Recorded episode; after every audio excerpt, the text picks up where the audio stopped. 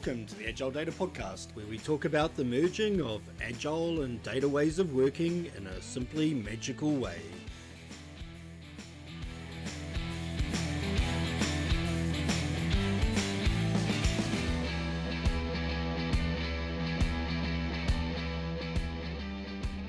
Excellent. Well, today we've got Sam Sewell who's come to join us to have a little chat about the thing we love to call the Agile BI Way. Sam, welcome to the Agile BI Way podcast. Hi guys, glad to be here. Hi Sam. So I think probably to start off, maybe you could just tell us a little bit about your background and, and what you've been up to for the last 10 or 20 years. Absolutely. So, um, I've been mainly involved in the, the data BI reporting world for about 20 years. It was my first actual office job was data entry. Uh, and from there I moved into can I get a report on the data that I've entered? And somebody said hey that's kind of BI you're now a BI person. And I, I kind of I've kind of grown in that way so I didn't study this at uni or anything. Um, so for around yeah 10 20 years I've, I've been involved in this. And I, I don't think I knew I had a profession for probably the first 10 years. Uh, it probably wasn't until I met yourself, Shane, um, back a, a good long time ago, uh, where I started realizing how much depth and how much knowledge and history and how much of a, a big industry and profession this was. Um, and in, in the period of I've been working in this space, I think I've touched on a number of different areas of these disciplines. So I've, I've had roles looking after platforms, I've been a consumer, I've been someone who writes reports, um, I've worked with people doing modelling, but, but not probably not smart enough to do it myself. Uh, and I've managed teams uh, across the, a lot of different technologies. So, like, I, I do love what I do, um, and I'm always interested in where it's going. Oh, that sounds that sounds great. It sounds very similar to my background, actually, Sam, and um, banking and um, dealing with data more and more in every role that I moved into until I kind of realised that I was a data person. Yeah. Yeah. So, so when did you actually um, hear about this thing called Agile BI, and when was your, what was your first experience with it? Well, Agile BI has been really recent for me. I mean, I only started hearing about Agile about five years ago. So I've, I've worked in banks, I've worked in some public sector, I've worked in uh, energy sector.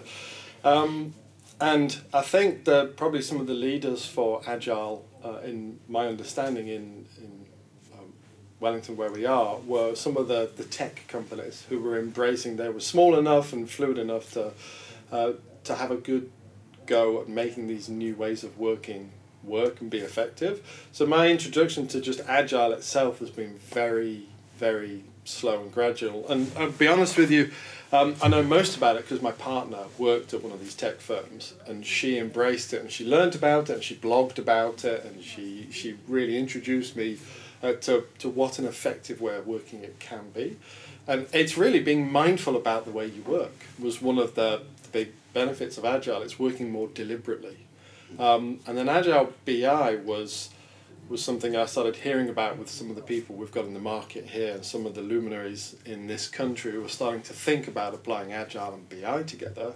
Um, I encountered it myself a few years ago when I was uh, put in a position to be working in an Agile BI team, um, but none of the people had necessarily been Agile before or had, had, had thought about how you apply BI to Agile, and there was a lot of head scratching and a lot of a lot of challenges we knew we had to work through in that space, um, but we didn't have the answers. But luckily, there are some people on the market who are starting to come through with ways of meshing BI and Agile together um, to make it work. So, when you were looking at that, you know, back back in the, the early days, I mean, how much content could you find about how to actually apply Agile in a, in a data space? Well, next to nothing. Right. Next to nothing. So, it, it really, again, it's been the conversations with you mm-hmm. where I've really come across someone who's put some proper thought into it and then has had an opportunity to to work with it in the market in real life situations because yep. there's there's lots of things um, on paper on books there's lots of people thinking about things but you really need to connect with people who have done it in anger on programs on projects in real life situations So given that we've just been through uh, through a project where we've, we've kind of, or in a delivery where we were definitely doing it with anger, um, you know, tell us about your experience with some of the patterns that we kind of worked on together and, and started implementing with the team there.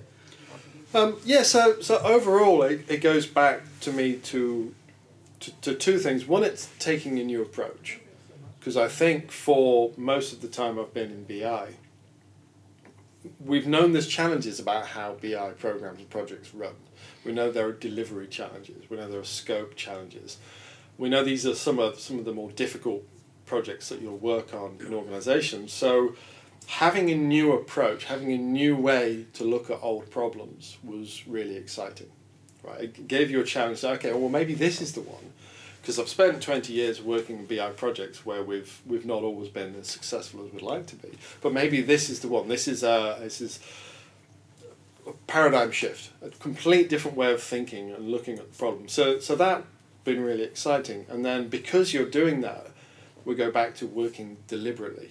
You're, you're not just, here's some problems, let's try and solve them. You're, you're looking at approaches, you're looking at techniques, you're looking at tactics um, to, a, to approach the work to help it be successful. So, so the work we did recently, I, I think um, the way that the, the approaches, the patterns, the techniques, uh, were able to connect with the teams who were going to be applying them, resonate with them, give them hope um, that there's you've got a good chance because you don't want to start a program unless you really believe you've got a good chance of pulling it through. So to be able to to put that into people, to be able to bring them on the journey, to say we're going to do this and we're going to do this and this is how we're going to do it and this is why we're doing these those techniques, I found was was a really good way of doing it. And the the approaches, the patterns, the techniques um, that we were implementing all seemed really solid. They all had good. Um, good background behind them. They were all there to fix specific challenges that we've we've all seen before in the past. Um, so, so the the business, so the product owners that you brought on along on the journey with you, um, what was their sort of reaction? Were they experienced with this previously, or was this all new to them?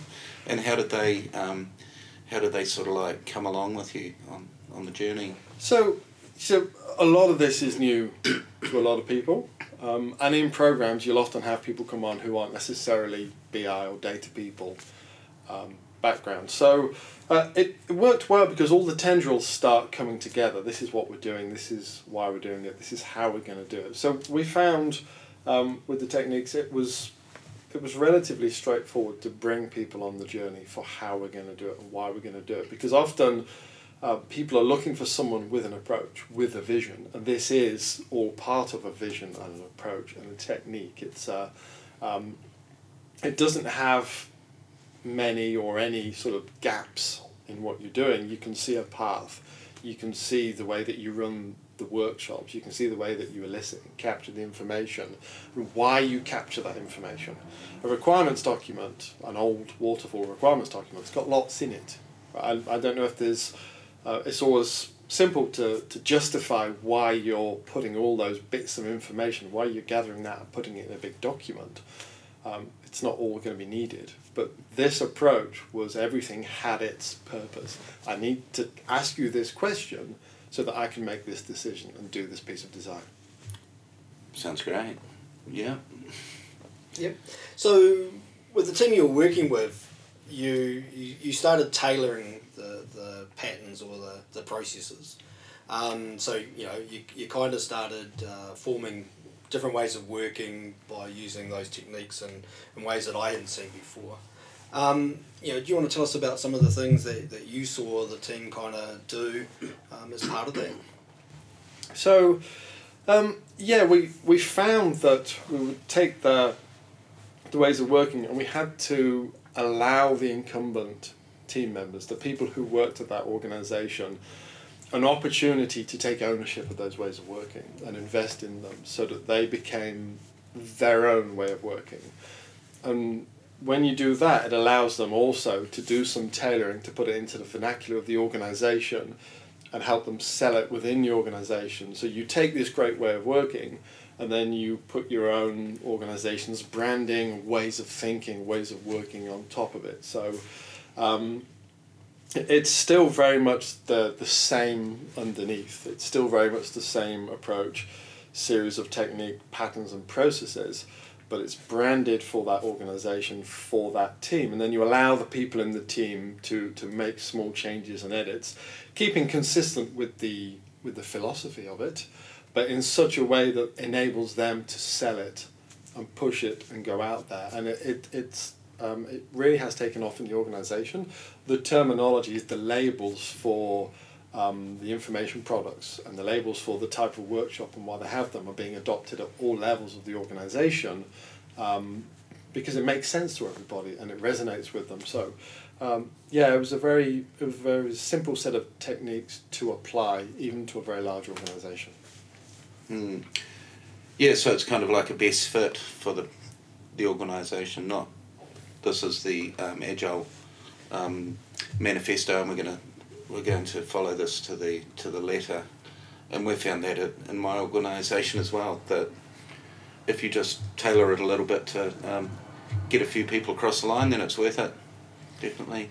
Yeah, well, the the challenge is buy it. So you can have yeah. the, the most amazing approach, and I, I've seen agile applied in organisations where it hasn't landed because the people around it, it changes the hardest thing in the world in an organisation organisations. Change the way you're thinking, working. Come to an acceptance that the way you do your job today is not necessarily the most effective way of doing it. Not everybody's open to that type of change. Um, in all organisations, you get people who are career people in the field, but you also get people who are there because it's their day job and they're not necessarily students of what they do for a living. So you've, you've got to be able to excite everybody in the team and help everybody on the team on the journey. But you do need to keep the philosophy. You need to keep the why. Why do we have this way of working? How do we structure our conversations to capture the why the whole time? Yeah. The same, but you can change sort of the sort of the colours and some of the looks and the feels of the thing, but it's the it's the philosophy that's key. So on there, I mean, often what we find is, um, especially when we work into organisations where agile's new, um, you know, there's the vision, the desire to, to behave differently, to work in a different way, um, and teams of people are normally then mandated or seconded or encouraged or or dictated to, to work in this new way. Um, and for some people, it's really uncomfortable, but they make that change. And for some other people, it's really uncomfortable and they don't make that change. Did you find that? Did you find that, given a team kind of went on this journey, that there were people amongst the team who opted out? And, and how did you deal with that? Yeah, so so we, we found that actually a higher percentage of people were able to pick it up and adopt it than I was expecting. Um, and because it does speak for itself, right? It's, we're not trying to sell fairy dust and magic. We, we are. Someone says magic doesn't happen here. I can't remember who said that. Someone I know says that on, on, a regular basis. But um, you're selling something that's that's got good reasoning behind it. So a small number of people really struggle, but but that's an organizational challenge, I guess often I found the people that aren't as, open to, to picking up new ways of working um, will find a role for themselves mm. to still be effective in their role. Um, uh, I've I've never found that I've been able to get hundred percent sort of change everybody on board, and you don't want to go in and, and necessarily change the people in the organisation, um, but I, I do believe there is a, um, a pot for every lid uh, as it were. So, so the people that are not able to, to, to embrace it, I think it's it's more of a time and an exposure thing. Um, but in our world, there's always work that, that needs to be done. So it, it's about um, harnessing the energy of those who are, are excited by the change and hope that over time they bring everyone on the journey in a show don't tell way. So there may be skeptics, but you can, if you do things really well, you will bring people on the journey that's my hope. Yeah, so we've found that um, that the um, the retrospectives actually expose people's um, um, you know lack of buy-in, and, and we've used um, retrospectives to um, try and change things to, to fit everyone into the way of working and get everyone feeling comfortable and having those tough conversations as a after your time box period is finished and you're looking at improving the next one um, So h- have you used retrospectives in, in your workplace and how have they gone down? Yeah, we, we absolutely have. I think we probably could have run more. Um, and retros, I think, are one of the one of the ceremonies in the agile world that um, that can be run in very different ways and have very different um, feeling around them.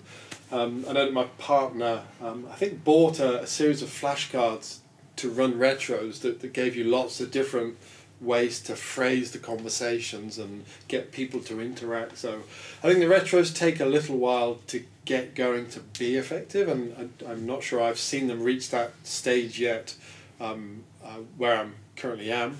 Mm. Uh, I think they exist for a very good reason, and, and it's part of the change to get people to that openness and that honesty.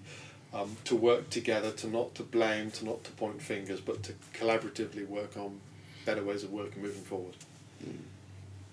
Yeah, so I think with retros, it's interesting from my point of view. You know, retros tend to come out of using Scrum, um, but they seem to also have the most available list of games in the marketplace. You know, in terms of making retros fun, Yeah. you know, there's lots and lots of places you can go to find awesome games for retros. Not so much for backlog grooming, story planning, uh, or any of those other things that come a little bit more boring. But yeah, flashcards and, and, and the different retro games is, is kind of exciting. Yeah, I enjoy them. So, um, so obviously, well, but as part of what you did is, is you've you've come along on a journey with, with that current um, process or project that you're working through. What would you say is kind of the hardest part that you, or hardest thing you've encountered, kind of introducing agile ways of working into an organisation that's going through massive transformation, and uh, is probably going on, a, on the beginning of their agile journey as a business versus um, you know the difficulty of moving to an, an agile delivery method. Um, so I think if the organisation was was already there for agile, if I were to work at one of these tech companies that's been doing agile for over a decade, and everyone in the organisation's bought in, um, I'd say the most difficult thing would be transitioning the team getting them to embrace the new ways of working. But when you're actually part of um, sort of the vanguard into agile ways of working in your organization, you not only have to change the way the team work, the way your stakeholders work, but also really the way the enterprise operates, the way it thinks about funding and deadlines and um, and balancing organizational change. So for me, the, the most difficult thing probably is that, that wider and senior stakeholder management of, of setting expectations, of finding space to learn and grow and move while still being able to sort of consistently and constantly deliver um, to the organizational needs. So,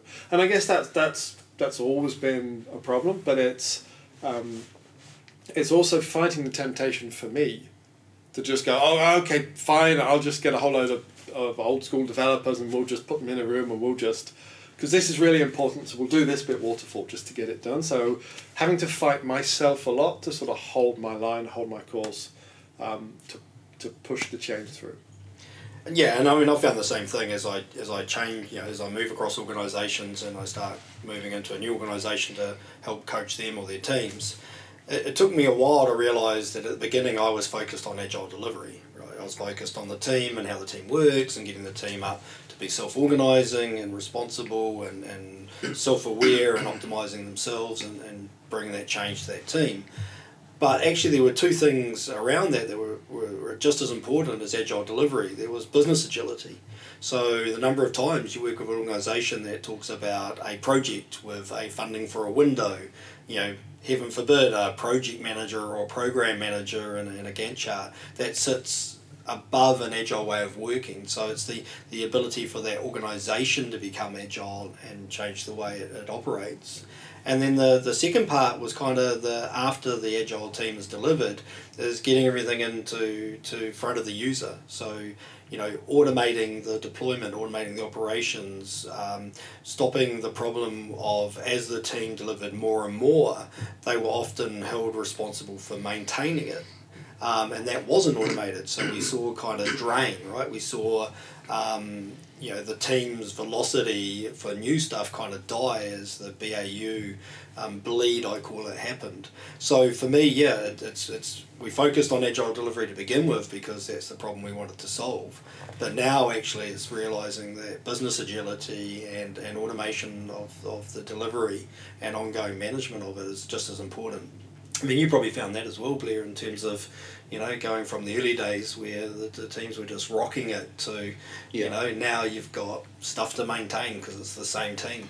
Absolutely, yes, and you've got to balance that with the new and shiny stuff we've found. Um, and the product owners haven't, I've found in our in our setup, they haven't let go of the product, so they still feel a sense of ownership because Yep. they went through the whole thing with you, and and some of their um, some of their refinements we've had to squeeze into building new stuff, and it's just that whole squeeze. But yeah, um, the thing I've noticed is that ownership aspect that they don't just go with you on the journey and then just go boom, thanks for coming. Um, Yeah. You've built this great thing. But that's great as well, right? Because now you've got a, somebody who actually owns the product, right? Somebody's going to fight for adding to it. It's not going to sit on the shelf. It's not like when we used to buy enterprise software, right? You go Mm. buy it, sit on the shelf. You know, you come back a year later and nobody's used it. It's like, wow, that wasn't value. But you know, Yeah. then you've got that adoption problem, right? As you get more and more product owners that want more and Yeah. more done, you know, and Yeah. and you've maxed your velocity. How do you scale, right? Mm. Or, or do you prioritize? And actually, on that, so you know, one of the things that was interesting for me was the number of information products that you actually defined up front as part of your roadmap, um, and the fact of because of the type of work you were working on, you know, you had multiple product owners, each with a relatively heavy list of information products to be delivered.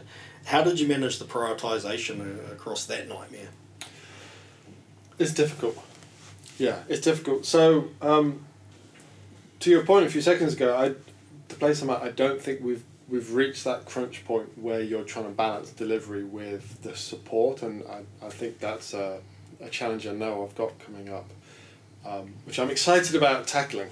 Um, with the IPs, so we've, we've gathered a good few hundred IPs, and there was a real burst of excitement initially with the IPs because again you, you're giving the business a, a, a good vernacular. Uh, the way, one of the ways that I describe these the BI way, the agile ways of working, is it's a common language between the three groups that you're working with, between the people in the business who want the outcome, the analysts who are there to facilitate that outcome, and the people in the informational data teams who are the custodians and, and the, the preparers of the information. It gives all of those three groups a way of speaking to each other that makes sense to everybody, um, which I hadn't seen before. You're always talking different languages. This gave it a conform language that everybody understood. So there was huge exci- excitement around the IPs. Everybody wanted an IP. Everybody wanted a workshop. Everybody wanted a session, and we flood in lots of these. One of the challenges um, was probably consistency and quality, because it was so exciting to go out and run as many workshops as you could. Is how do you ensure ongoing that you're working in a consistent way, um, which is part of why you have the workshops is to work consistency, consistently, but you can still have different people interpreting in different ways. So that was one of our challenge. Um, prioritization. Um, I I think along with a lot of agile ways of working, we have to really road test it to to see if it is successful. Um, transparency and visibility are, are one of the sort of keys that we've been trying to work on, so that the whole enterprise can understand what is on the backlog and can understand the import of everything on the backlog. And then it's finding the right group of stakeholders at the right level in the organisation who can collaboratively work together to balance that priority. But that's still, I think, a, a work in progress for us. We definitely are mindful of it, and we're definitely getting the conversation rolling around the organisation and within the, the governance groups to let people know that they need to be aware uh, that this is working. Um, we have our backlog. We have it in, in, in an agile tool in Jira, um, so it is is very accessible. Uh, we keep it up to date. Um, but but how that journey is going to go over the next year for how we work through that, I think that's something I'll come back and tell you. And I think one of the things um, that you did that I really liked was yes, you've got your backlog in Jira and, and you know you've got boards and, and it's visible, but you know in, in my opinion, Jira is not the, the easiest product to look at and, and understand. Um, so one of the things I really liked was you almost took an infographic approach to creating some some really high level infographics around the IPs, the backlog, uh, ways or lenses of looking at it to say, you know, maybe by, you know, kind of event or by subject area or by, you, know, you put some lenses on there that explained the different ways the backlog could be viewed. How do you find that in terms of, of did that, that effort actually come up with value? Did the stakeholders actually look at it and understand a little bit more how big the elephant was, the different ways that they could prioritise um, what was first and what was second. Yeah, absolutely, and it, it's something I try uh, and apply in, in whenever I'm working with BI teams is to use BI. We are the BI people, so we should be using um, our own techniques and tools internally, BI on BI. Um, so creating the infographics, being able to pictorially demonstrate if we do A, that unlocks B, which unlocks C, D, and E, and put it in in colors, patterns, shapes that are accessible to everybody, that people can put in their hands. Uh, as much as we're digital, people still want things in their hands, in their in their book that they can open and say, "Well, this is where we are. This is what we're working on." So being able to give people pictorial aids that show the different lenses, as you said, around subject area, um, around if we what unlocks other things. Because at the start of a warehousing project um, you have nothing. Um, and you can't get right down to your nuanced products until you've done all the foundational work to, to show how all of that stacks up and adds up to, to grow you something that's greater than all the component pieces um, in a way that resonates with people we found really effective so i think if we hadn't done that um, life would be a lot more difficult for us it's been a really good sales tool for the team and what they're doing. So I think also um, for me, you know, when I do my personal retrospective around the Agile BI way, one of the patterns that um, we kind of came up with during that process, and it comes back to your uh, your comment around scaling the the facilitation of the information products. You know, as as people kind of do it the first time, and, and you get you know more than one or two people kind of running out and, and trying to scale that facilitation um, yeah, the quality of what they capture uh, becomes slightly variable. And I think in, in hindsight, um, it wasn't until we went into the sizing workshops for each of the IP where we actually sat down together um, with the team and actually talked through each of the information products that really the gaps uh, started to become visible and, and the people that gathered them realised um, you know, where the focus should have been because they knew actually got more of an insight into what the outcome is. So I think you know for me the extending that pattern out to um, if we're bringing new teams on, go you know show them how to do the IP facilitation. Uh, work through the first couple with them, let them go out on their own, but very quickly bring it back to a, a sizing workshop um, because that you know by talking through it and, and people who weren't involved in the facilitation actually being able to ask those questions that I think helped refine the process for the for the people that went and, and gathered it right and, and made you know, made them better. Yeah. Um, so if you look at it from that point of view, you know with the next piece of work you're going to do, you know when you you're going to bring you know, the agile BI way to another team what do you reckon the, the one thing you'll probably focus on improving next will be?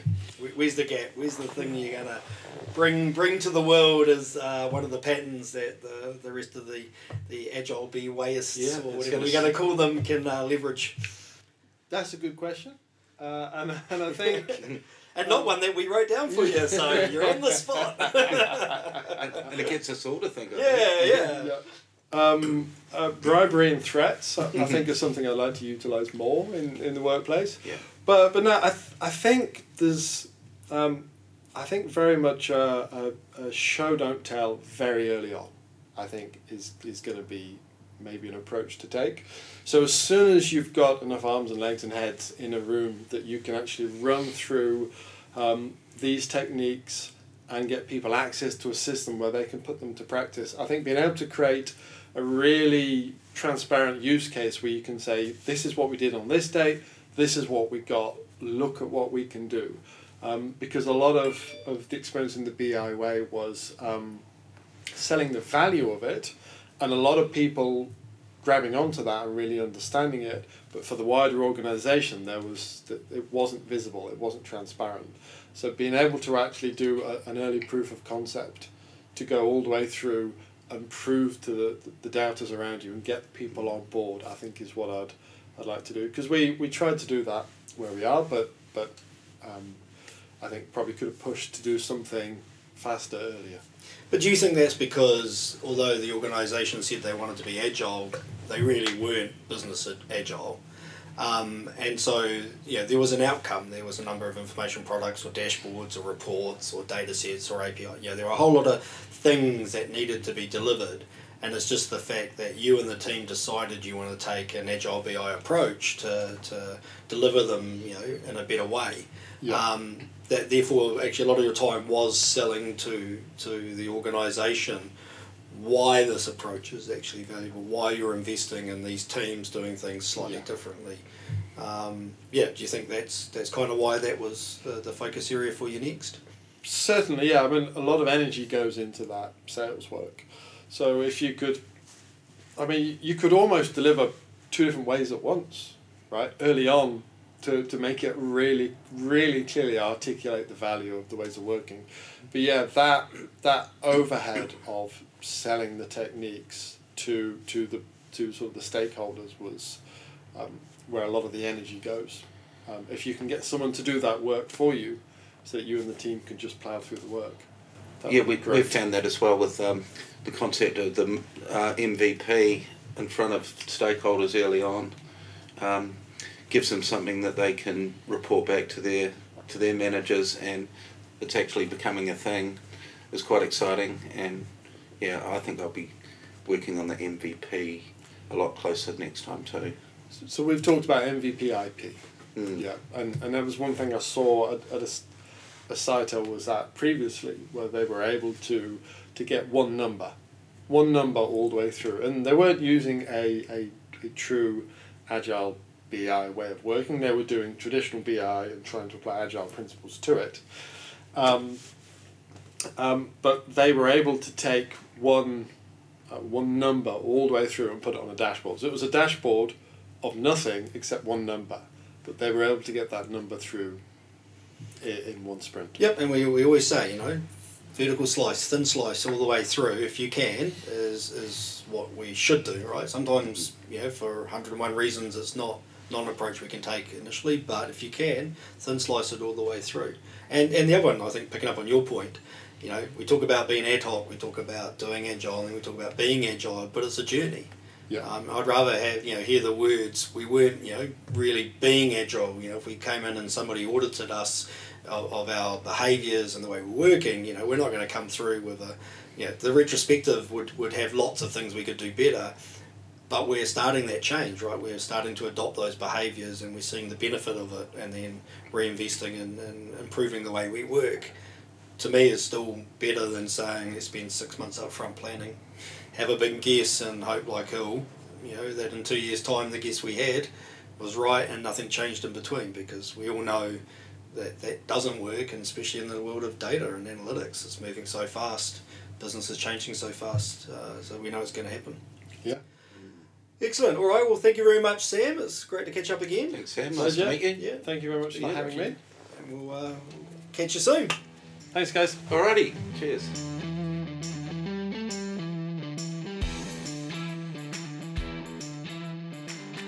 And that, Data Magicians, was another Agile Data podcast.